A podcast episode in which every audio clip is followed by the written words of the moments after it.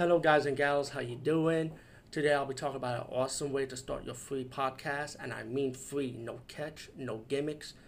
It's totally free, easy to edit, easy to record, and easy to promote and monetize your podcast. It's called Anchor.fm, and I highly recommend you, guys and gals, check it out and start your own podcast and let your voice be heard.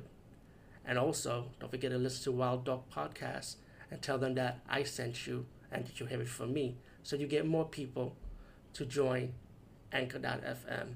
You will not be disappointed because they will also put your podcast in other platforms and then make it very, very much easier for you. Have a great day, everybody.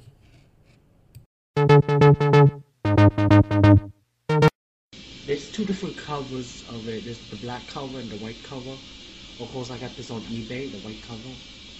Let me show you what's inside of it. The white dog DVD. And this is supposed to be the front cover of, there's two covers. This is actually the front one. I got the alternate cover of White Dog. You see the booklet? It's real cool.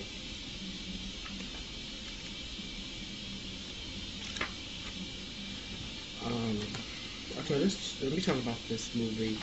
First of all, let me just say this is not a horror movie. White Dog, let me repeat one more time. It is not a horror movie.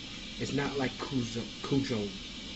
To be honest with you, Cujo could kick this guy's ass. But yo, this dog is fucking nasty.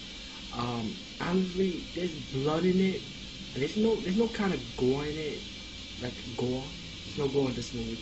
It's more like a political drama, I would say it. It's about a white dog, of course, a white dog that attacks black people. But it also attack bad people that's also white. But the concept of the movie that it was supposed to be based on a true story of the director, Sam Fuller, that did this movie, I heard. And he actually found a white dog, and he realized that a white dog attacked black people. He made a story about it, and decided to do a movie about it. Um, the movie is, it's a, it's like a like I said, a political drama movie, and it's about how the white dog attacks attacks people and trying to reprogram it by not attacking black people.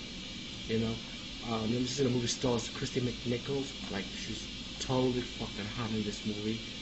But um, hey, if you if you for you young people, you might you will not know who Kristy McNichols is, but she's like a popular teen idol back in the days. But um, like I said, you're expecting a horror movie from um White Dog, like I said, it's not a horror movie, so don't waste your time. But if you want to see a political drama about racism in America and just to see something different, rent